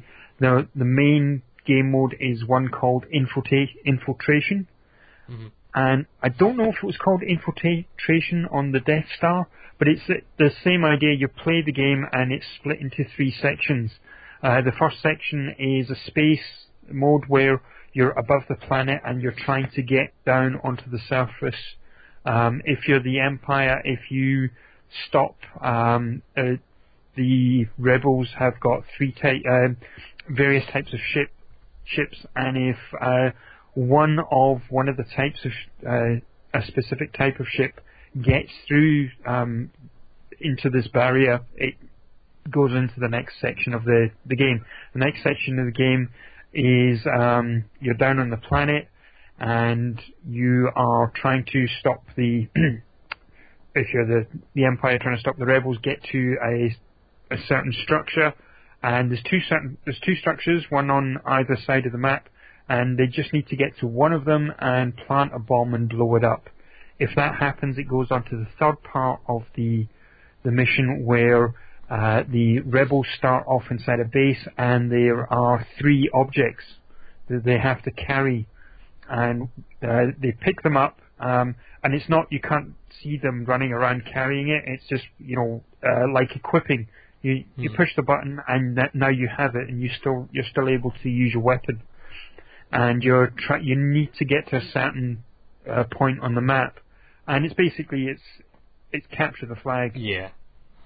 um, and it works really well. It's good fun. This is good. I, I I like that game. I should get back to it one. Yeah. So uh, one of the things that I've noticed they've got now, which uh, I hadn't seen before because I haven't played it like you, Kieran, I haven't played it in a while, is called skirmish mode. So it's a single player um, mode now, so you can play Walker Assault, and you can play a couple of other game modes. Uh, I think it's the Space Squadron Battle. So either Space Squadron Battle and uh, Walker Assault, you can play them offline with bots That's cool. or you can play them uh, split screen. So play them couch multiplayer split Yeah. screen, um, and you know so there'd be two, three, or four of you, and then you can have um, the rest controlled by bots. I don't think I'd ever use that, but it's cool that it's there. Yeah, um, I am actually, as we speak, I'm just checking out the the single player, and uh, it looks quite good, and yeah, Hmm. uh, it's it runs quite smooth, and obvious. Well, obviously it would because it's a you're basically playing an online game without the um, the online element. Yeah, Yeah. I wonder if they bumped the graphics up at all with it, because They uh, It it like looks yeah, it looks like they have actually. It looks really good. Might be worth me actually getting then, because the only reason I really haven't is because my internet's so bad. Right. Um, yeah, it might be worthwhile, but uh, the new the new one's coming out soon anyway. yeah. Fair Yeah, enough. this year. Yeah.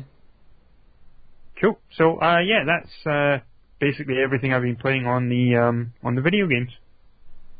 But what about the board games, Mike? Oh yeah, plenty of board games. Um, oh, I, I almost forgot. Do you want a Project Cross Zone Two update? Oh yes, of course. uh, Always. pro- uh, I am ten hours, ten and a half hours in. That's it. That's my update. I don't remember how many hours you were last time, so that could mean Uh, you've not played it. no, I uh, I think I was. Or it could mean that you've played ten and a half hours of it. I genuinely don't remember. I think I was about eight eight odd hours. I think I Alright. put in an eight, two odd hours, maybe maybe a bit more actually. But uh, yeah, I've been playing it quite a bit when I've been traveling, so I'm back into it, and I'm. It's going to be one of those. I think I'll probably finish it by Christmas time. So by game of the year, yeah, by game of the year I'll be finished it. So Great. that's fine. Um, uh, board game wise, uh, I played a digital version of a board game. Uh, this was one that came out. I think we're all uh, excited about it, which was the digital version of Mysterium. hmm And uh, do you want the verdict? Yeah, Don't buy I it. spit? Oh, okay. No. Um, the cool thing about, or the thing that the digital version does is it destroys the cool thing that the board game version is. Um, and that's not good. That's, that's not No. good at all. No, so the it's cool, not. the cool thing about Mysterium and the reason it works is the human interaction Yeah. or sometimes the lack of human interaction if you're the ghost. Um, so we spoke about Mysterium plenty of times on this podcast. Uh, it's the game where you are the ghost, uh, and the rest of the players are psychics, and you're trying to get them to identify certain clues, and you do it by playing Dixit-style cards. And uh, you may want them. You're trying to guide them using these very, very abstract pieces of art. Um, and it's a lot of good fun. Part of the, the fun is, is where you give somebody a card and they'll look at it. Now the, the thing is, as the ghost you can't talk and you can't show any emotion, so you give them the card and they're basically spewing their, their stream of consciousness out and it may sometimes be going in the complete wrong direction, but you can hear this information and then, you know, um, take it, compute it, and then change your, you know, what you're going to give them the next time based on what they've said. You know, so if they're going off in a completely wrong direction, you want to make sure the next card you give them has nothing to do at all with what you gave them before. Yeah. Or if they were close, you want to try and reinforce it. And it's quite good. Um, when you change that and you get an AI to do it, so the way that the game can be played, it can be played, excuse me, it can be played multiplayer online. Um, I don't know anyone else that has the game, so I haven't been able to test it. But everyone else would be probably playing it single player. So the way that you play it is you play one of the, you know, the the players, the psychics, and the AI plays the ghost, and it's ba- it's it's just logic programming. That's all it is. It, if it gives you a card, you go, all right, okay, it's giving me that card. There's something blue on that card. Is there anything blue on the other cards? Uh, no. Okay. Is there? There's a picture of an animal. Okay. Is there a pic? And it is. If there's a picture of an animal on the green card you're given, look on the other card for an animal. That will be it. It's very, very um, literal. Yeah. There is no. I, because I suppose it'd be quite difficult to program an AI to do that type of thing. Mm-hmm. Um, and I just think it was it was a very brave thing to try and bring this to a digital app and have a single player that works. It does work and it ticks all the boxes, but it's an idiot could play this and get it right. And I'm I, I just think it is because of the programming to to do that. You know, effectively and well. I don't even think it's possible. And I, I you know, I don't work in the the industry and Kieran, you you program, so you would probably know whether it is, you know, if it's possible to do something like that and do it well.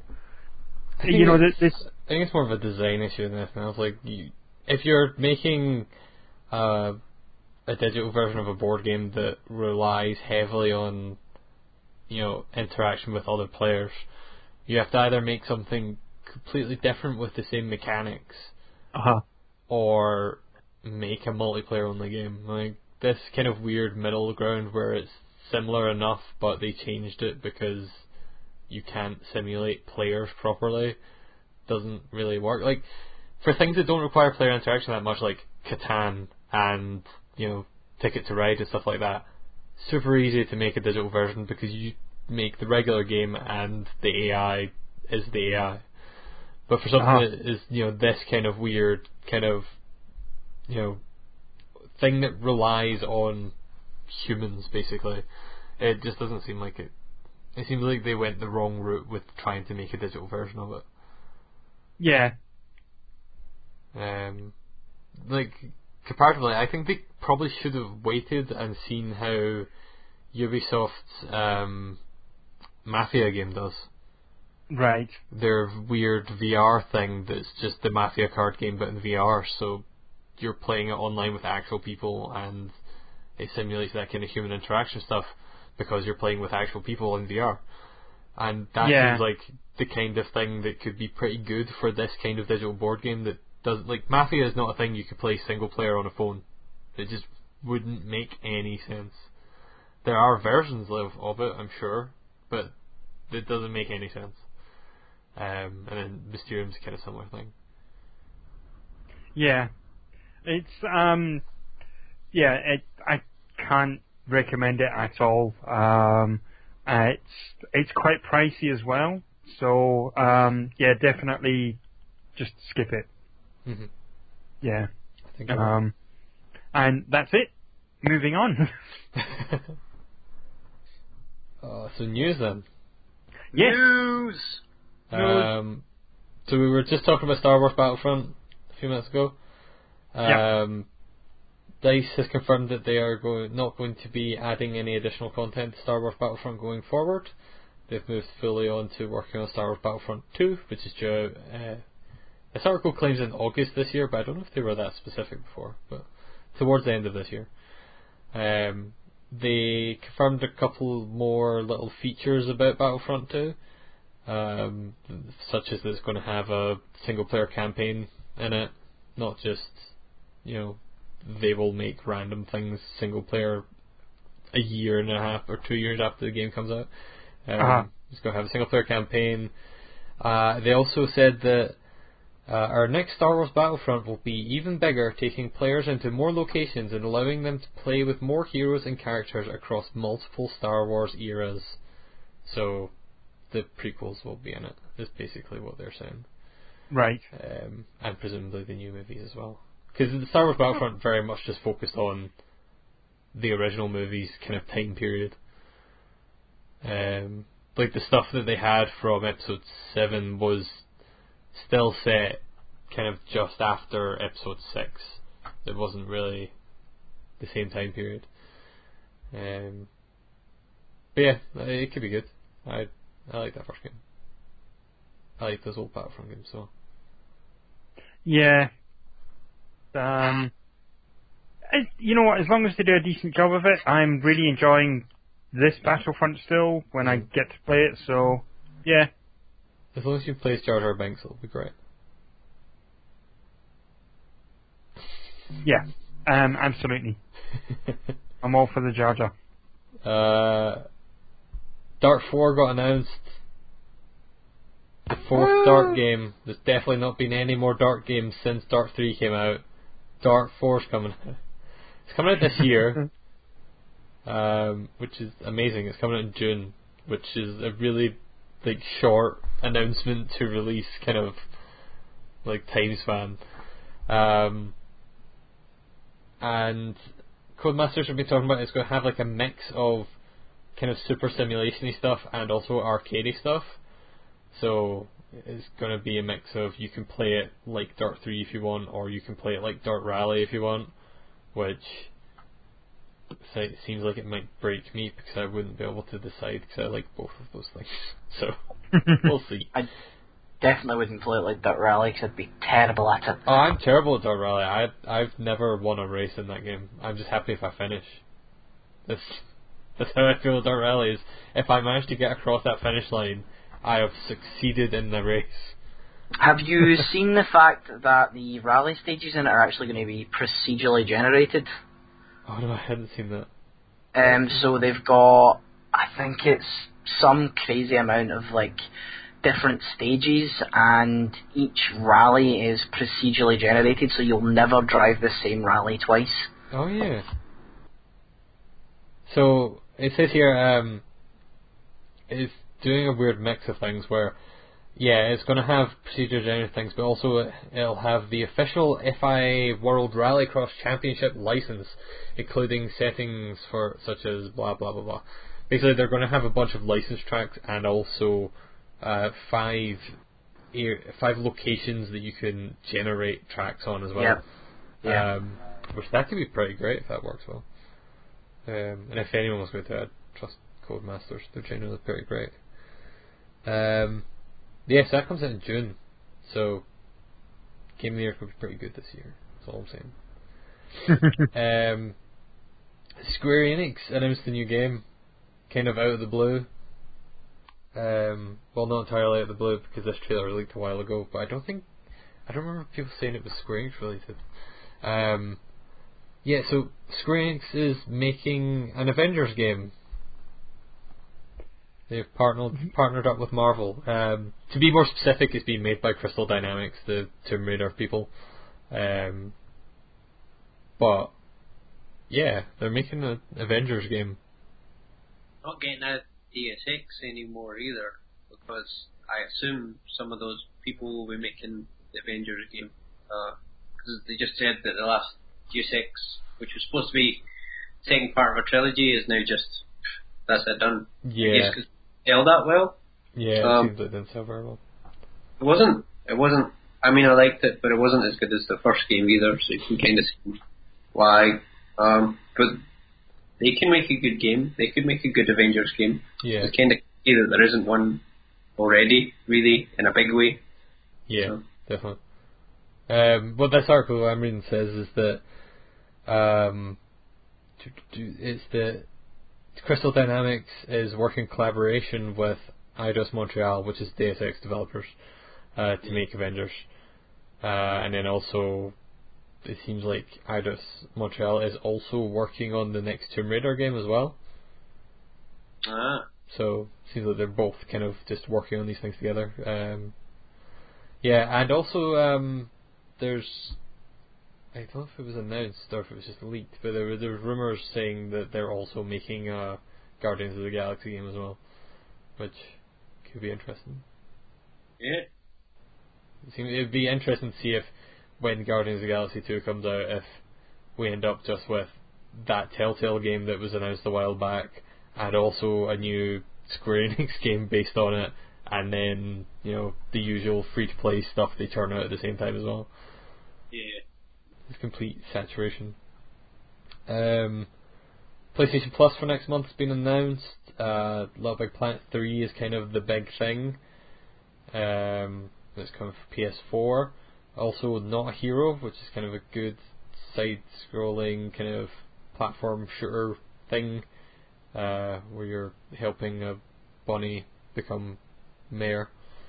Um, that was made by the the OlliOlli developers, I think. Um, so they're coming to PS4. Sorry, was that? Uh, yeah, I played that. I just I remembered it as you started describing it. Sounds like something that either I dreamed about or I did actually play. I've not actually played it. I just I remember people saying it was really good and thinking it looked really cool, but I, I've just never got around to picking it up.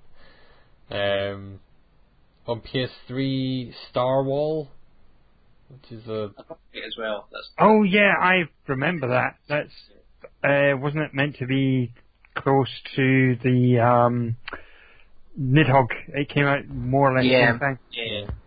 yeah when all those kind of local multiplayer games were coming out. Yeah. Um, and then also uh, Anna Extended Edition, which isn't that the really terrible horror game? yes, I think so. Yeah. Great, I might play that. Um, for on Vita, Ninja Senki DX or Senki DX. Um, it's kind of old school looking 2D platformer, like it looks like an old NES game. Um, I don't know if it was any good.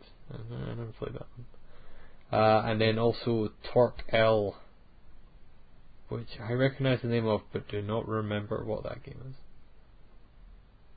Um, googling it, it's a platformer puzzle game. It's quite neat actually.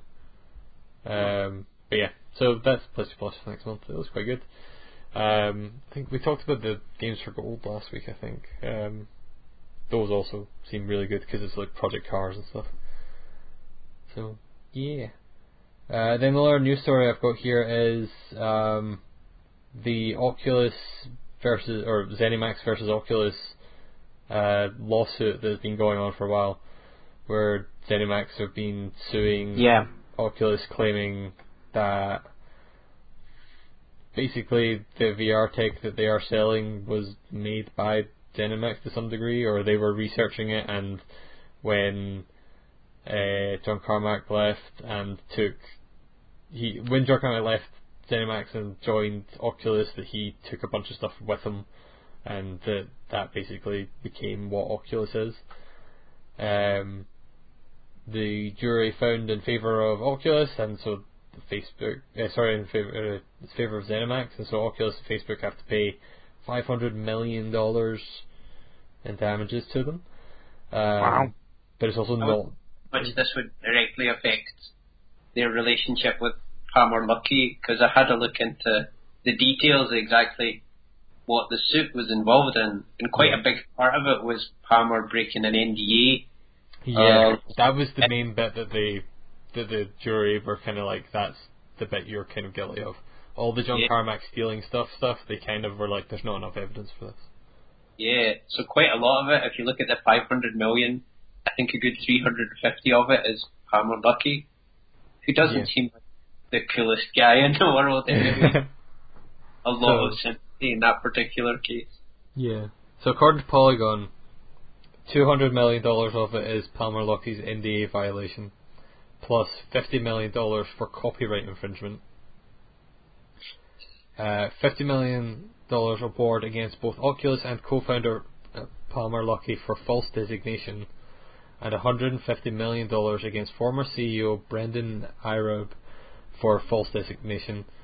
ZeniMax had claimed two billion dollars in damages, but that is, they didn't get all of that, obviously. Um, yeah, and Oculus said they're going to appeal it because, of course, you do. Why wouldn't you? Um, and ZeniMax has said that they're not done suing them, so we'll, we'll see. It seems they they're going to try and get as much money out of that as they can. Um, yeah, it's interesting. Uh, ZeniMax claimed two billion in damages, but they actually, like a couple of days ago, just before the jury came back with their thing, um, actually asked for more. They increased how much damages they were looking for to four billion overall. So they seemed pretty confident they were going to win, and they were just kind of hoping, I guess, that they could get as much as possible. Um, but yeah, it's interesting because if those claims are true, like I definitely see, you know, ZeniMax being kind of in the right, which is a weird thing to say about ZeniMax of all companies. Um, like ZeniMax is straight up just like run by Donald Trump's brother. Like this is, they are not a nice company. Yeah. Um, not that you know Palmer Luckey run Oculus is the nicest company in the world either, but There's really good people working at Oculus, though, Yeah, that definitely. have quite kind of positive Yeah. outlook for the future of VR, and they're working quite hard on it, and they're trying to distance themselves from definitely. that element of the company. But Yeah. fair enough, like if they're caught stealing, Yeah. like sounds like they, they really have been. I, I had a read at their response, and it's not like they're saying this is outrageous. They're like, uh, yeah, like yeah. Like um, John Carmack had a, a kind of thing that he released, and his response kind of came off as being a bit like, ah, whatever. You, this isn't stuff you can steal, and it's like, well, the court kind of disagree. So it was Uh, hilarious. At one point, they kept they found John Carmack had to Google how to. I think it was something like how to delete data off your hard drive without anyone finding it out, something like that. I'm thinking you how to do a techie thing without looking it up, it would be him.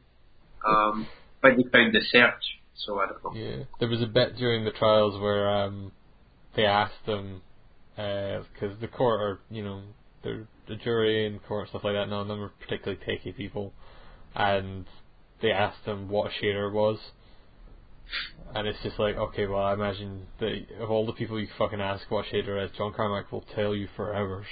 Yeah, It's gonna be the longest court case in the history of mankind. and also the best GDC talk. Uh, I could I could segue at that point. I could segue into the final news story if you like. yeah, go for it. Um, so the last thing that I wanted to bring up was just a really cool thing, um, in an otherwise disgusting and horrifying situation. So quite a lot of devs are finding it hard to make it to GDC because it's in America, and America's a big dumpster fire at the moment. Yeah. Uh, that's obviously not a comment on America as a whole, but on the terrible uh, discriminatory practices by the American government just now in banning um, people from eight specific countries from entering the US for any reason. Um, and this has obviously fucked up people of all sorts. I mean, obviously, games developers are the ones that we're focusing on, but there's people with far more important things to do um, in America than just uh, sell their game at GDC. Um, but anyway, just focusing on that for the moment. Um, there's been quite a lot of chat about it recently. I think there's a really good article written in the Guardian by Rami Ismail um, from Vlambeer. Yeah. Uh, it's worth worth everyone having a read at, just talking about how this affects the industry, and it's just it's a horrifying situation. Um, and in many ways, we wouldn't have games as we know it if these eight specific countries um, weren't allowed to contribute to the video game community, because quite a lot of the history of video games has come, and, and there's a lot of stuff written in that article about that, how worldwide games are, and how uh, international they are, and how many great programmers have travelled from all over the world uh, into America to, to, to kind of succeed. So one good thing that's come out from this is Devolver, who are a really kind of media savvy publisher, and they do a lot of really cool things anyway, have offered to demo games from developers that can't make it into the US themselves. So setting up, I think, Vive stations and just uh, desktop PC stations, and kind of taking the source code from those developers and offering um, an opportunity to display those games that otherwise no one would be able to see and would obviously affect the business for all these these poor people who are, you know, making games, which is definitely one of the hardest things you can do. Being an indie dev, making a game is just pouring your heart and soul into something that's incredibly difficult to make a success of. So to have their plans fucked up by not being able to make it to GDC must be horrible. Yeah, definitely. Devolver have always did uh, kind of cool. I, I think they've got that kind of. That I think they like to think of themselves as kind of a punky um, publisher, and some of their stuff can be a bit publicity stunty. But in, in the case of this, I think it's just a really decent, good thing that they're doing. You know. Yeah, definitely. I, always feel like, in terms of like indie publishers, uh, Devolver's kind of one of the biggest and best of them. Uh, Yeah. Them and kind of Adult Swim seem to be the ones that are kind of most supporting the indie scene in awesome ways. Yeah. Um, so yeah, that's awesome to see. There was also a really good, um, there's been a really good kind of series of articles and videos and stuff about you know the current issues in America um, relating to the games industry. Uh, one of the really good ones that went up was um, uh, was Insomniac uh, posted the video on their official channel talking about it, um, and it's just nice to see kind of even like the bigger game developers like kind of you know pointing out that it's gonna fuck things up for lots of people, and it's Yeah. not you know it's bad. Yeah, absolutely. So I think there's lots of different ways you can go about supporting um, some of these devs and stuff like that, and you, you can probably have a Google about the internet. But I know that some games companies were donating their profits Yeah. to the legal funds to help some of these people. So I know that Vlambeer did that for 24 hours, and some other companies did. Um, so yeah, you can probably search online. That that article's a good place to to start. Look out for some of those videos. Mhm. Buy the Devolver game, buy Hotline Miami if you haven't already, because you're crazy and you should have. That's a Devolver game, isn't it? It's just the first one. Just a fun, yeah. uh, I'm pretty sure that is a Devolver game. Yeah, as long as you get the soundtrack for the second one, you're fine. Yeah, yeah, sure. That's all you need. Uh, yeah. That's me, guys. That's all the, the news I've got. Cool. Should we move on to new releases then? Cool. Uh, there's nothing coming out. All video games are being played. Just go out and do something more productive with your life. It was a bit. What? a bit What's this Uh, life productive thing? What? So, uh, well, if like Paul, you don't want a productive life, you can look for stuff coming out. So we'll look at releases coming out for the 10th, Friday the 10th of February, or weekending fr- uh, Friday the 10th of February. Coming out on the 8th, we have um, for the PS4 we got uh, Neo, or however the hell you pronounce Nio, it. From Neo, Nio, no, no, I- yeah. I've been saying Neo, but I think it probably is Nio. It's Nio, I think. it's Uh, that game from Koei Tecmo. Yeah, it's their Yes. Dark Souls Ninja Gaiden game. Yeah. Uh, so there is also the Lego Dimension stuff coming out. There's uh, because of the Lego Batman movie. Yeah. Um, yep. So we've got that stuff coming out. Uh, we also have um, it's called uh, Slain Back from Hell That's a coming good out on game. the set. Yeah, yeah, that's that's good. I like that. I've not Cool. played it yet, but I, I do want to. I, I, it was one of those games that when it first came out and was the version that people didn't really like, I Yep. loved the art style and stuff. I was like, ah, everyone keeps saying it's bad. Ah, I'll skip it. But it sounds like they fixed it, so yeah, I really want to play it. Yes, and uh, that is it for uh, that. Uh, oh no, I said yes, yeah, no, that is it. Uh, because it. the Maybe. stuff coming out is the week after that. Yeah, and there's some big stuff coming out the week after. There is, yeah. Also, Fire Emblem Heroes is out now. Go play that. That's pretty decent. Yeah, go go play Uh, that. yeah, the the new Time Stories expansion came out for on the bo- for board games. I should play that at some point. Time Stories. You should. I've only owned it since Christmas. Uh, uh, so I think that's it. Is there anything else? Has anyone forgotten anything? No, No, I think I'm good. Cool. Uh, th- That's. I think uh, the only thing left to do is a couple of things left to do. Uh, you it, to tell you that if you want to send us an email, you can send us an email to podcast at glitchfreegaming.com.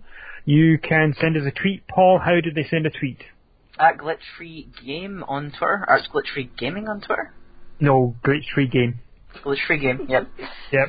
Uh, one of these days we need to standardize the whole bloody lot of these things. We will, we promise. Create a Patreon. That's what we'll do. We'll create a Patreon and give us money, not to to keep fund the show us, right. fund us buying the names from other people. No, no, just to get us to get our arse in gear and change the name, standardize anything, you know? The money's not to keep the podcast going or anything like that. No, none of that silly stuff. We have a new Get logo you- now. It means we're we're good. oh, is that what it is? Yeah, that's Oh, on me. I can I can live with that. Well, if you want to see our new logo, you can see our new logo on uh, Facebook. So look Yep. for Glitch Free Gaming on Facebook. Um, I think we're doing something with the website, but I'm not 100% sure because I don't uh, do much on the website these days as well. Yeah, we're Uh, gonna have a different. It's good. It's not gonna be the same as the logo, but it'll be the same style, and we're gonna roll that out at some point next. Uh, Cool, excellent. Probably next month. Cool. And so the only other thing left to do is thank Tom for joining us and talking nonsense with us for uh, over two hours. Thank you very much for having me, guys, and Always well good. done in keeping the podcast going for this ridiculously large number of episodes. yeah. We've only actually done three episodes. We just started at episode 167. um, Just like it starts and it goes, "Welcome to episode 12." and, and what it is is it's just the same episode looped over and over again. Yeah. but uh, no, Tom, thank you for coming on. Um, come and join us again sometime soon. And also, thank you to everyone for downloading all 170 episodes of this. If you're that brave, if you've only done three, also thank you for downloading. Um, and we will speak to you all again next week. So until then, eat more cat food. Bye. Goodbye.